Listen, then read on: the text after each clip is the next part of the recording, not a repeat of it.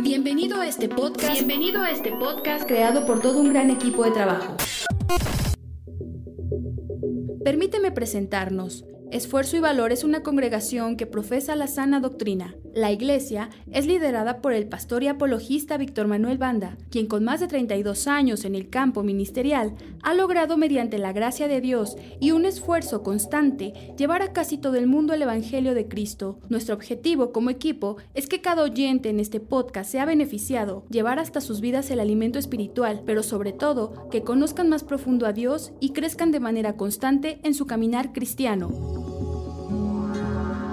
A partir de este momento, tú y yo no volveremos a ser desconocidos, pues con toda alegría te damos una cordial bienvenida. Acompáñenme a abrir Primera de Corintios, capítulo 1. Leeremos desde el versículo 18. Dice así, porque la palabra de la cruz es locura a los que se pierden pero a los que se salvan, esto es, a nosotros, es poder de Dios. Pues está escrito, destruiré la sabiduría de los sabios y desecharé el entendimiento de los entendidos. ¿Dónde está el sabio? ¿Dónde está el escriba? ¿Dónde está el disputador de este siglo? ¿No ha enloquecido Dios la sabiduría del mundo? Pues ya que en la sabiduría de Dios el mundo no conoció a Dios, mediante la sabiduría agradó a Dios salvar a los creyentes por la locura de la predicación. Porque los judíos piden señales y los griegos buscan sabiduría. Pero nosotros predicamos a Cristo crucificado. Para los judíos ciertamente tropezadero y para los gentiles locura. Mas para los llamados, así judíos como griegos, Cristo poder de Dios y sabiduría de Dios. Quiere el Señor agregar sus bendiciones. El título de mi estudio es Quiero ser como Moisés. La Biblia nos narra experiencias increíbles, experiencias sobrenaturales, que al leerlas nosotros en las escrituras, realmente uno se queda admirado. Y una de ellas a mí me sorprende muchísimo. Se encuentra en el libro de Éxodo, donde el, omnipotente, el omnisciente y el omnipresente Dios se hizo manifiesto con el pueblo de Israel y principalmente con Moisés. Esta es una de las experiencias que más me asombra a lo largo de toda la Biblia en el libro de Éxodo. Les invito a acompañarme a ver esta experiencia en Éxodo capítulo 33. Veamos cómo Dios se hizo manifiesto con Moisés. Éxodo 33. Versículo 8. Dice así, preste atención. Y sucedía que cuando salía Moisés al tabernáculo, todo el pueblo se levantaba y cada cual estaba en pie a la puerta de su tienda, y miraban en pos de Moisés, hasta que él entraba en el tabernáculo. Cuando Moisés entraba en el tabernáculo, la columna de nube descendía y se ponía a la puerta del tabernáculo, y Jehová hablaba con Moisés. Y viendo todo el pueblo, la columna de nube que estaba a la puerta del tabernáculo, se levantaba cada uno a la puerta de su tienda y adoraba. Y hablaba Jehová a Moisés cara a cara, como habla cualquiera a su compañero. Y él volvía al campamento. Pero el joven Josué, hijo de Nun, su servidor, nunca se apartaba de en medio del tabernáculo. Y dijo Moisés a Jehová, Mira, tú me dices a mí, saca este pueblo, y tú no me has declarado a quién enviarás conmigo. Sin embargo, tú dices, yo te he conocido por tu nombre, y has hallado también gracia en mis ojos. Ahora, pues, si he hallado gracia en tus ojos, te ruego que me muestres ahora tu camino, para que te conozca, y halle gracia en tus ojos. Y mira que esta gente es pueblo tuyo.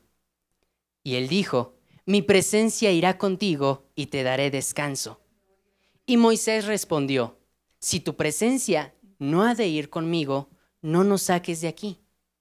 ¿Y en qué se conocerá aquí que he hallado gracia en tus ojos, yo y tu pueblo, sino en que tú andes con nosotros y que yo y tu pueblo seamos apartados de todos los pueblos que están sobre la faz de la tierra? Y Jehová dijo a Moisés, también haré esto que has dicho, por cuanto has hallado gracia en mis ojos y te he conocido por tu nombre. Él entonces dijo, te ruego que me muestres tu gloria. Y él respondió, yo haré pasar todo mi bien delante de tu rostro y proclamaré el nombre de Jehová delante de ti, y tendré misericordia del que tendré misericordia, y seré clemente para con el que seré clemente. Dijo más, no podrás ver mi rostro, porque no me verá hombre y vivirá. Y dijo aún Jehová, He aquí un lugar junto a mí, y tú estarás sobre la peña. Y cuando pase mi gloria, yo te pondré en una hendidura de la peña, y te cubriré con mi mano hasta que haya pasado Después apartaré mi mano y verás mis espaldas, mas no se verá mi rostro. Qué tremenda escritura. Solo fue este capítulo, el capítulo 33. Pero a lo largo de toda la Biblia se encuentran experiencias como estas. Pero yo me quedo admirado con esta, porque Moisés fue el único mortal que se describe en la Biblia que pudo hablar con Dios cara a cara. Increíble, mi hermano. Fue el único que pudo estar con Dios y verlo. ¿Se imagina? Poder ver a Dios. Nadie lo ha podido ver. Este es uno de los ataques de aquellas personas que dicen no existe Dios. ¿Por qué? Porque nadie lo ha visto. Yo no lo he podido ver. Hasta que lo vea, yo creeré. Pero qué privilegio tenía Moisés. Tuvo Moisés. No solo la fe estuvo presente para ver la existencia de Dios, sino sus sentidos físicos. Es maravilloso. Y podemos ver a lo largo de, los cuatro libros del Pentateuco que Moisés estaba cerca de Dios. Creo que este sería el deseo de muchos verdaderos cristianos que entienden la perspectiva que estoy diciendo, de poder ser partícipes de los acontecimientos que Moisés presenció. A mí me hubiera encantado ver la columna potente, la columna impactante de fuego, bajar sobre el tabernáculo. A mí me hubiera encantado esas experiencias. Pero si nos preguntaran, ¿cómo cristianos, ¿te gustaría ser como Moisés? Yo creo, estoy seguro de que cada creyente respondería con un sonoro sí. Ese es mi deseo. Yo quiero ser como Moisés, estar cerca de Dios, tener mejor y mayor comunión con el Dios de la Biblia, poder tener experiencias sobrenaturales con el Creador. Ese, ese sería nuestro deseo. Pero, ¿por qué no hemos podido? ¿Por qué no hemos, no hemos podido tener estas experiencias sobrenaturales que tuvo Moisés. ¿Cuál es la razón, mis amados hermanos? Fuera de ver a Dios, fuera de hablar con Él cara a cara, ¿cuál es la razón del no poder experimentar cosas sobrenaturales? Como la visita de un ángel, como manifestaciones celestiales, ¿Por qué no somos partícipes de ellos? ¿Por qué no hemos podido tener estas experiencias? ¿Cómo le hacemos para ser como Moisés? ¿Cuál es la respuesta? solo veremos un factor en este estudio, solo uno. Y la respuesta es que la razón por la cual pudo Moisés tener estas experiencias fue porque él renunció a todo lo de este mundo. Renunció a todo, no aparte de él. No solo poquito, renunció a todo lo de este mundo. Ese es el factor que veremos, renunciar a todo. Si usted no conoce a profundidad la historia de Moisés, déjeme contársela. Si usted aún no ha entrado en contexto de la historia de lo que estoy diciendo, déjeme ayudarle diciéndole tres cosas las cuales Moisés renunció. Tres cosas. Preste atención, mi precioso hermano. La primera cosa que Moisés renunció fue que él rechazó, renunció a su rango y a la grandeza. Rechazó ser llamado hijo de la hija de Faraón. Todos sabemos su historia. La hija del Faraón que preservó su vida cuando él era un niño. Ella fue más lejos que eso. Lo adoptó y lo crió como un hijo suyo. Si confiamos en los historiadores, ella era la única hija de Faraón. Algunos van tan lejos en el orden común de las cosas que dicen que Moisés algún día habría llegado a ser rey de Egipto. Puede ser o no ser, no lo podemos decir. Es suficiente para nosotros saber que por esta conexión de ser hijo de la hija de Faraón, Moisés pudo haber sido un grande hombre. Pero Moisés con la posición en que se encontraba en la corte egipcia, fácilmente podría haber estado entre los primeros en toda la tierra de Egipto. O, si no, siendo el, el mismísimo primero en la corte egipcia en toda aquella tierra. Pensemos por un momento cuán grande era la tentación. He aquí a Moisés, un hombre con pasiones como las nuestras, podría haber tenido tanta grandeza como la tierra pudiera dar. Tanto rango, tanto poder, tanto honor, tanta dignidad, todo estaba ante Moisés y al alcance de sus manos. Y si usted se fija, estas son cosas por las cuales muchos hombres luchan y pelean día tras día. Por tener un lugar, por ser reconocidos, por tener el mayor honor, el primer lugar. Son premios por los cuales el mundo que nos rodea corre incesantemente por ellos. Para ser alguien, para ser admirado. Estas son cosas por las cuales se sacrifica. Las personas sacrifican mucho de su tiempo, mucho de su dinero, incluso mucha salud y hasta su propia vida. Pero Moisés no luchaba por ellas, o, no, no era necesario para él luchar por la grandeza y el honor. Él las tenía como regalo. Pero Moisés volvió su espalda a ellas, las rechazó, renunció a ellas, a su rango y a la grandeza. Punto número dos, lo cual Moisés renunció. Él rechazó las riquezas. Los tesoros de Egipto es una expresión que parece decirnos la inconmensurable cantidad de dinero que Moisés podría haber tenido si hubiera permanecido como el hijo de la hija de Faraón. Bien podemos suponer que estos tesoros podrían haber sido una poderosa fortuna. Queda aún suficiente en Egipto como para darnos cuenta una somera idea del dinero que estaba a disposición del rey.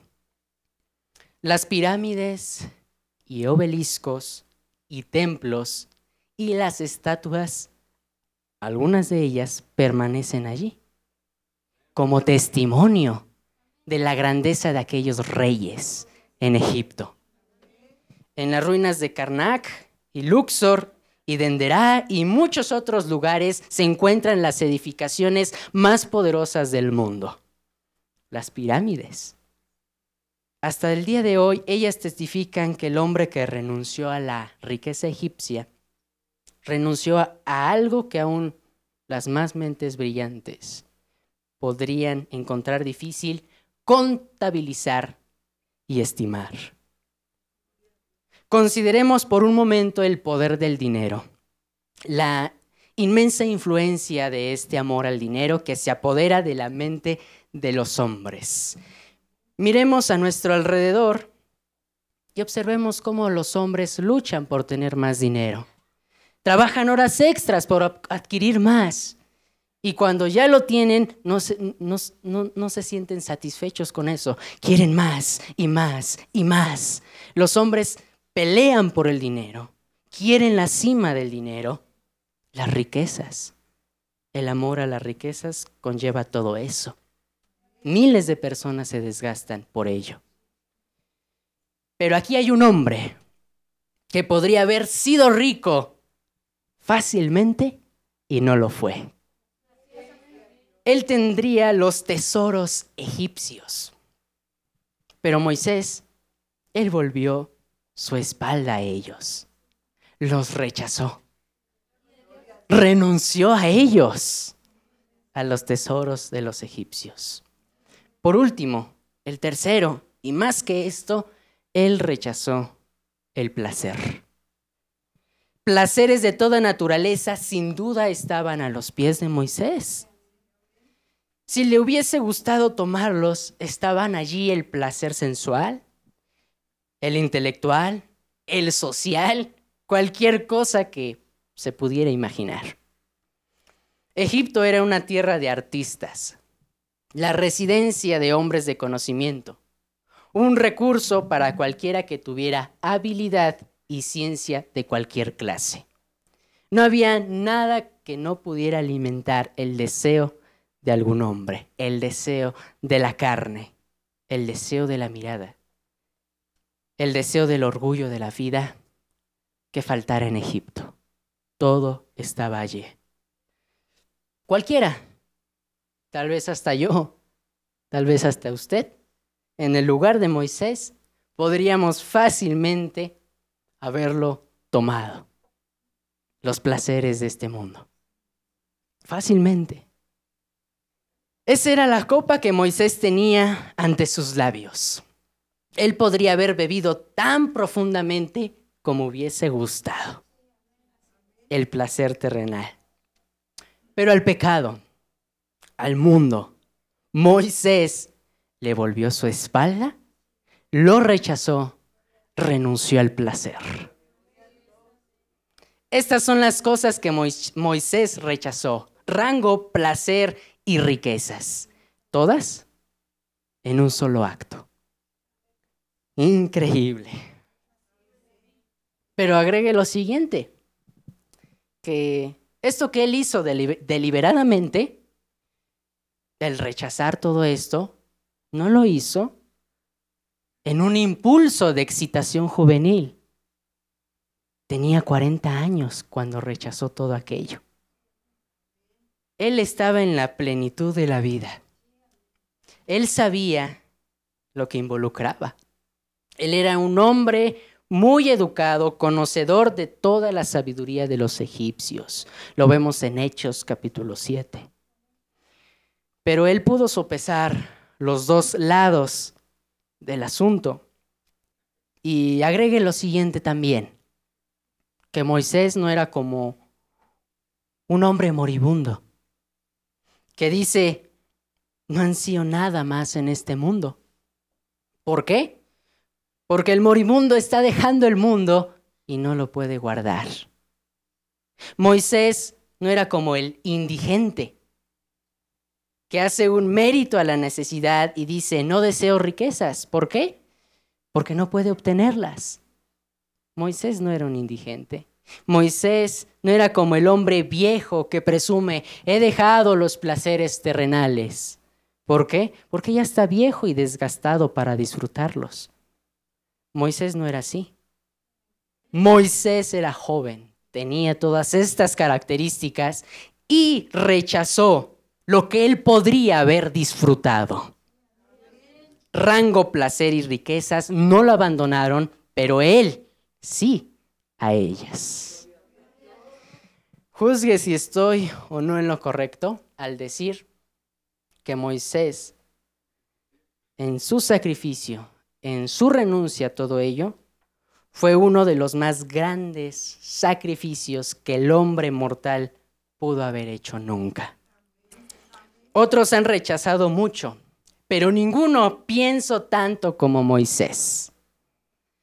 Otros han hecho bien en su camino de autosacrificio y abnegación, pero Moisés se destaca por sobre todos ellos.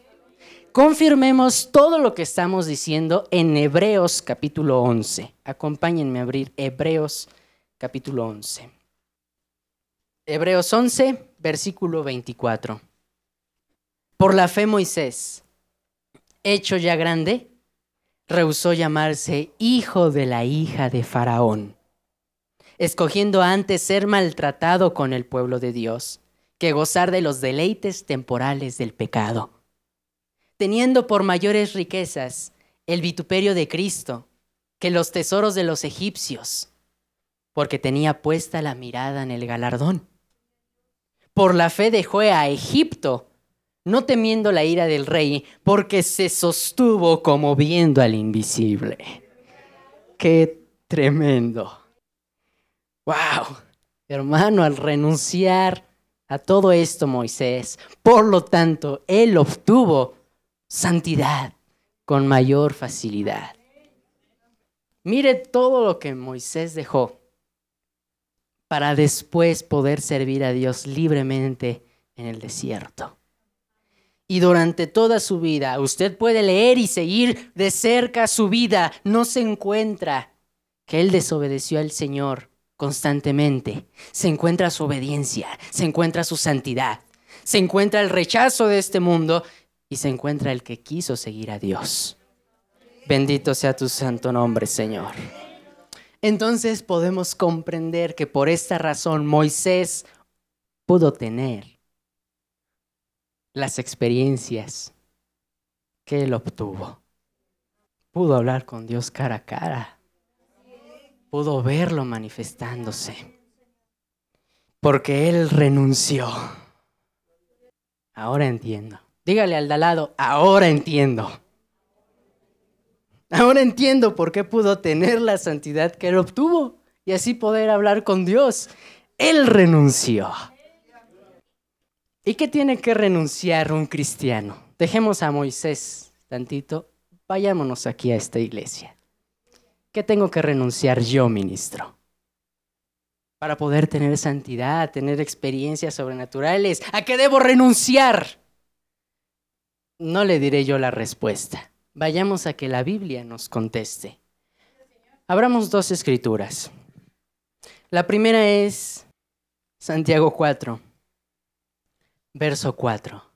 Dice así, empieza Santiago con signos de admiración y dice, oh almas adúlteras, ¿no sabéis que la amistad del mundo es enemistad contra Dios? Cualquiera pues que quiera ser amigo del mundo, se constituye enemigo de Dios. Abramos primera de Juan 2.15. Dice así, no améis al mundo, ni las cosas que están en el mundo. Si alguno ama al mundo, el amor del Padre no está en él. Porque todo lo que hay en el mundo, los deseos de la carne, los deseos de los ojos y la vanagloria de la vida no proviene del Padre, sino del mundo. Y el mundo pasa y sus deseos, pero el que hace la voluntad de Dios permanece para siempre. Estas dos escrituras fueron específicamente claras. Tenemos que renunciar a las cosas que están en el mundo. A eso renunciad. No améis, no os unáis. Ese es el único factor que queremos hablar, el mundo. Oh hermano, nuestro corazón anteriormente, antes de conocer a Cristo, amaba el pecado. Realmente lo amábamos. Amábamos el tomar una cerveza, y más si estaba fría. El compartir, como dice vulgarmente allá afuera, unas caguamas con los compadres. Amábamos eso, amábamos la fiesta, amábamos tomar, nuestro corazón anhelaba eso constantemente. También amaba el cigarro. Usted recuerda sus experiencias pasadas. No podía vivir sin el cigarro, pues su corazón lo amaba. Tenía el demonio aquí adentro y usted amaba las obras infructuosas de las tinieblas, como el apóstol Pablo nos dice. Nuestro corazón amaba aquello. Usted recuerda. Pero un día Dios nos habló en un culto. O, o tal vez de otra forma y nos dijo que era lo que nosotros teníamos que rechazar. Nos dijo, tal vez explícitamente o implícitamente, pero algo sí sabíamos y era que Dios nos había hablado. Y nos dijo, a la hermana le dijo, los pantalones son hábito de mujer. Es abominación ante los ojos de Dios que una mujer use los pantalones. Entonces la hermana escuchar eso, al escuchar aquello de parte del Señor a través del predicador, salía del culto, iba a su casa, agarraba los pantalones y le pondría un cerillo. Y hermano, Usted recuerda aquellas experiencias donde, donde, el primer amor estaba, donde el gozo de la salvación estaba presente. Cuando el Señor decía, la televisión es del diablo, o su programación, el hermano iba y la rompía. Recuerdo el testimonio del hermano Toño Velarde. A él le encantaba ver la televisión en las tardes. No faltaba película de acción en su casa terminando de comer tal vez. No faltaba sus películas. Pero un día vio que la programación de la televisión estaba mal y él decidió sacarla de su hogar. Y durante los próximos 20 años que él estuvo de cristiano, no dejó meter ese aparato de la televisión a su casa otra vez no lo dejó meter. Oh, hermano, eso es renunciar. Eso es renunciar.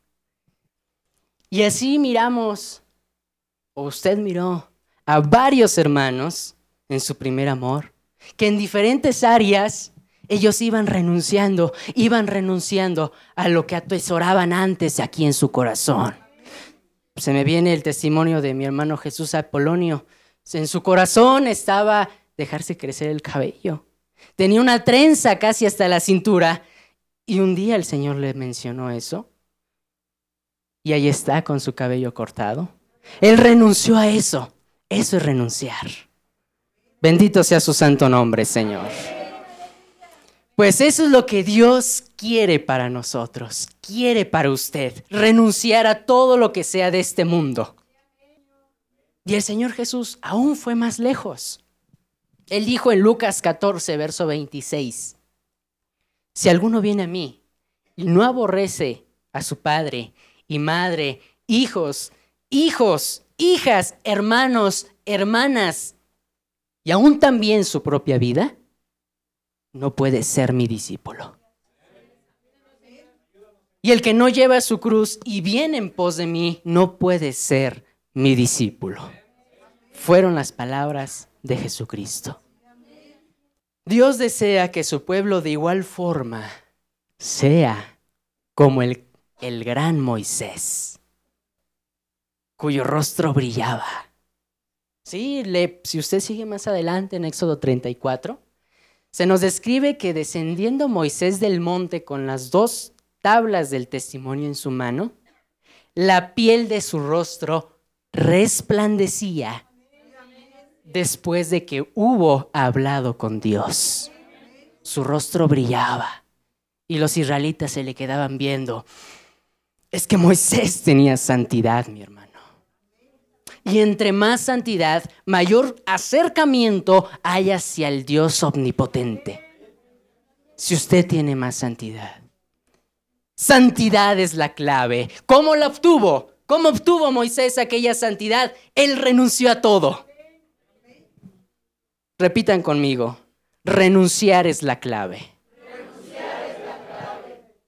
renunciar desde el corazón.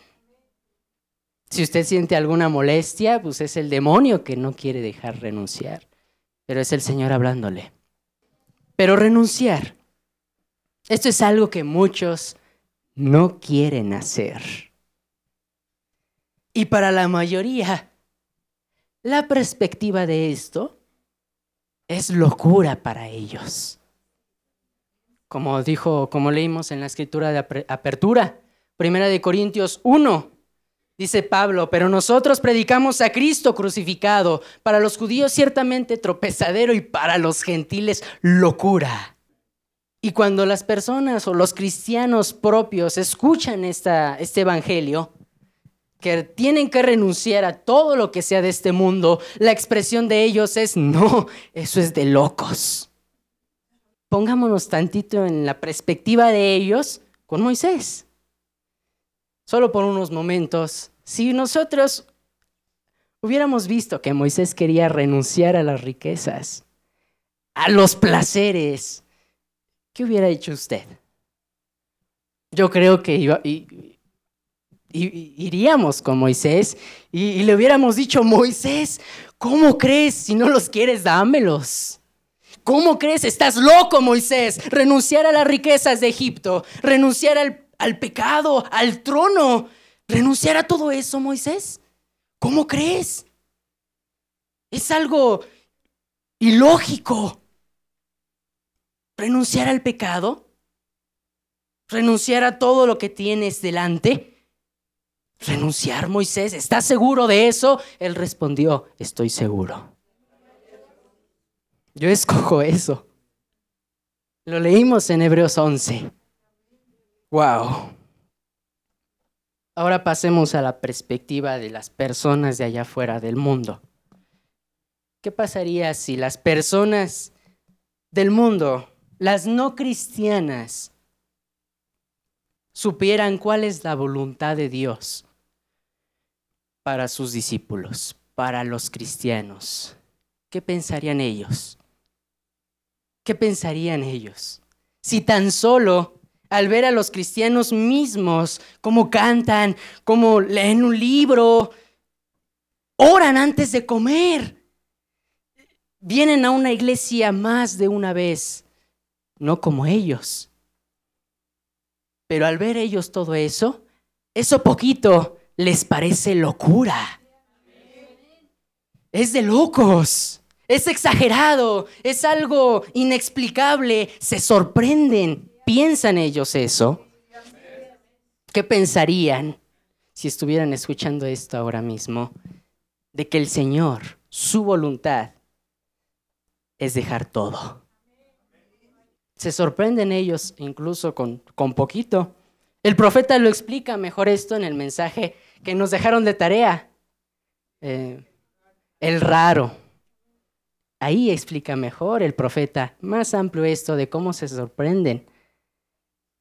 Pero aún no saben las personas de allá afuera cuál es el propósito de Dios para sus hijos. Y es el que estamos diciendo. Su voluntad de Él es que Él quiere que renunciemos a todo lo de este mundo y lo sigamos a Él. Fue lo que enseñó Jesús en Lucas 14. Él dijo, así pues, cualquiera de vosotros que no renuncia a todo lo que posee, no puede ser mi discípulo. Ayúdanos, Señor. Hubo un joven que preocupado por una intriga que él tenía, fue con el Señor Jesús y le dijo, Maestro, Maestro, ¿qué haré para tener la vida eterna? Y el Señor Jesús le dijo las mismas palabras que nosotros estamos escuchando. Renuncia, renuncia a tus riquezas, véndelas. Vamos a ver este caso en Mateo 19, verso 16. Dice, entonces vino uno y le dijo, Maestro bueno, ¿qué bien haré para tener la vida eterna? Él le dijo, ¿por qué me llamas bueno? Ninguno hay bueno sino uno, Dios. Mas si quieres entrar en la vida, guarda los mandamientos. Le dijo, ¿cuáles? Y Jesús dijo, no matarás, no adulterarás, no hurtarás, no dirás falso testimonio, honra a tu padre y a tu madre, y amarás a tu prójimo como a ti mismo. El joven le dijo, todo esto lo he guardado desde mi juventud. ¿Qué más me falta? Jesús le dijo, si quieres ser perfecto, anda, vende lo que tienes y dalo a los pobres y tendrás tesoro en el cielo. Y ven y sígueme. Oyendo el joven esta palabra, se fue triste porque tenía muchas posesiones. A pesar de que este joven, tal vez como usted, como yo, vivía los diez mandamientos, sabía que le faltaba algo en su corazón. Y por eso nació esta intriga dentro de él, preguntarle al maestro. Fue con el maestro, le preguntó cuál era, qué era lo que tenía que hacer y recibió esta respuesta. Renuncia a todo, renuncia a tus riquezas, una cosa te falta, renuncia a ellas. Y dice la Biblia que se entristeció y se dio la media vuelta. Y siguió el joven con sus diez mandamientos. Siguió con su religión, siguió con su iglesia, pero al final de la jornada le falló al joven rico, porque él que contaba con diez mandamientos, pero con lo que no contaba era con un diablo que lo iba a hacer más adelante aún más avaro en esa área. Y lo encontramos después en el lago de fuego, en el infierno. Pero él no quiso. Este joven no quiso renunciar a ello. Se le dio la oportunidad, deja eso, ven y sígueme, pero no quiso. Se le hizo un tanto exagerado. Hoy, esto, esto es de fanáticos, ¿cómo crees? Pero es increíble que aún cristianos, cristianos, ya no personas del mundo, opinan lo mismo opinan exactamente al igual que el joven rico con sus acciones y pensamientos en su corazón, diciendo, ¿cómo crees? ¿Cómo crees dejar a mi compadre? Aquel que, que me invita al vicio, aquel con el que hago malas obras, dejarlo a él.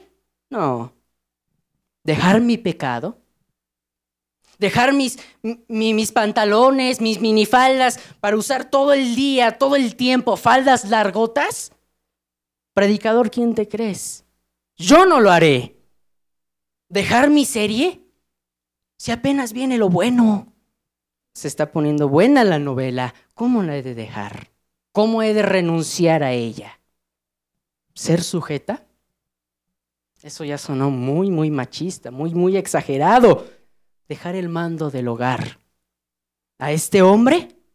¿Cómo crees? ¿Quedarme callado? Si me están insultando, es, mira cómo me está insultando y yo quedarme callado. Sí, quedarte callado. Pues eso a mí nadie me lo hace. Eso es lo que dicen en su corazón muchos cristianos.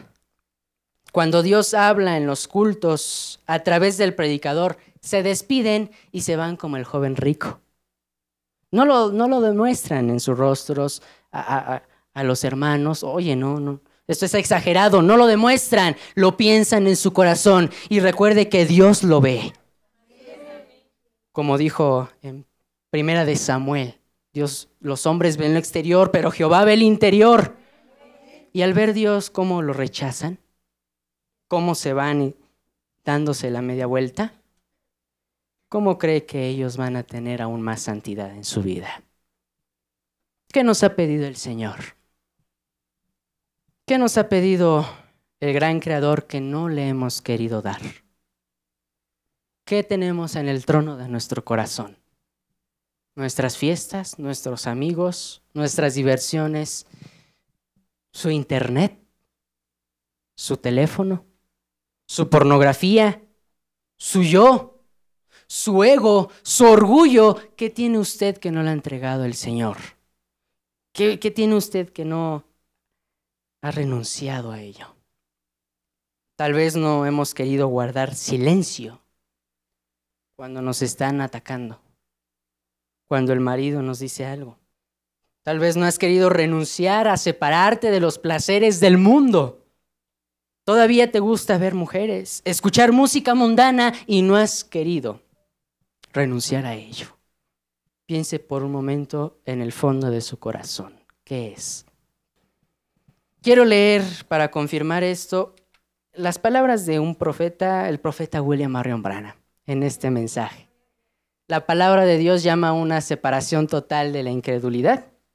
En las primeras páginas empieza el profeta diciendo, en la página 2, página 5, párrafo 32, dice, es una separación total.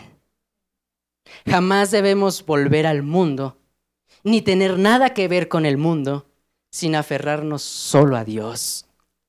Jesús viene por una novia, una mujer, una iglesia que se ha separado de las cosas del mundo o de los cuidados del mundo.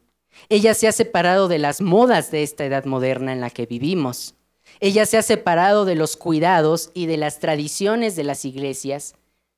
Ella se ha separado únicamente para Dios y Dios es la palabra. Y como el esposo y la esposa son uno, también la novia y la palabra vienen a ser una, porque la palabra está viviendo a través de la novia. Así es, esas son sus credenciales, esa es su identificación. Podemos comprender, haciendo una breve pausa, por eso estamos en la condición que estamos. Por eso no sentimos su presencia.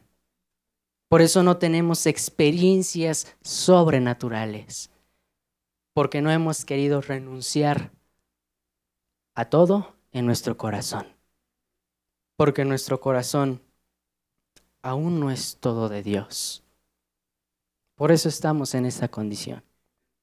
Si no podemos tener santidad, no podemos, no podemos acercarnos más a Dios como Moisés si no estamos dispuestos a renunciar a todo.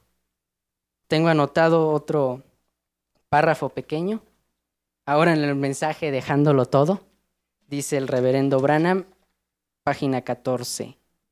Dios requiere que usted lo deje todo para seguirlo a Él. Deje todo lo que es contrario a Él y sígalo. En la Biblia se nos describe la vida de los padres de Juan el Bautista. No era una vida pecaminosa como muchos de nosotros. Era una vida intachable, al grado que un ser santo y angelical como lo es Gabriel pudo manifestarse en este hombre llamado Zacarías. Vayamos a ver Lucas capítulo 1. Lucas 1 versículo 5. Dice así, Hubo en los días de Herodes, rey de Judea, un sacerdote llamado Zacarías, de la clase de Abías. Su mujer era la de las hijas de Aarón y se llamaba Elizabeth. Ambos eran justos delante de Dios y andaban irreprensibles en todos los mandamientos y ordenanzas del Señor. Pero no tenían hijo, porque Elizabeth era estéril y ambos eran ya de edad avanzada. Aconteció que ejerciendo Zacarías el sacerdocio delante de Dios, según el orden de su clase. Conforme a la costumbre del sacerdocio, le tocó en suerte ofrecer el incienso, entrando en el santuario del Señor. Y toda la multitud del pueblo estaba fuera orando a la hora del incienso. y se le apareció un ángel del Señor puesto en pie a la derecha del altar del incienso. Y se, turbió, y se turbó Zacarías al verle y le sobrecogió temor. Un ángel se le apareció a Zacarías, pero pudo obtener esta experiencia porque ambos eran de una conducta irreprensible, vivían los mandamientos del Señor. Y si queremos seguir esforzándonos en vivir los mandamientos del Señor, tenemos que tener gozo en nuestros corazones. Ese es el secreto de dejar, de poder, para poder renunciar a todo el mundo, es tener gozo de ser cristiano. Eso fue lo que dice Pablo en Primera de Tesalonicenses 5, verso 16. ¿Se lo saben? Dice, estad siempre gozosos. Ese es el secreto. Si usted tiene gozo en su corazón de renunciar al mundo por servir al Señor, al igual que Moisés, usted fácilmente podrá renunciar a todo ello. Si a usted le falta, falta gozo, dígale al Señor, como David, devuélveme el gozo de tu salvación, Señor, para poder dejar el mundo y ser como Moisés. Si quiere usted empezar a ser como Moisés, ya sabemos por dónde empezar. Has escuchado el día de hoy una predicación del ministro Víctor Manuel Banda. Vaya mensaje, ¿verdad? Agradecemos tu compañía en este episodio. No olvides compartir con tus amigos esta bendición. Además podrás escuchar predicaciones exclusivas en nuestra cuenta de Patreon, donde nos encuentras como Esfuerzo y Valor. También podrás revisar mucho de nuestro material en las redes sociales, donde nos encontramos como Esfuerzo y Valor. Por supuesto, síguenos en esta plataforma y no te pierdas de más contenido. Nos volvemos a escuchar pronto. Hasta luego.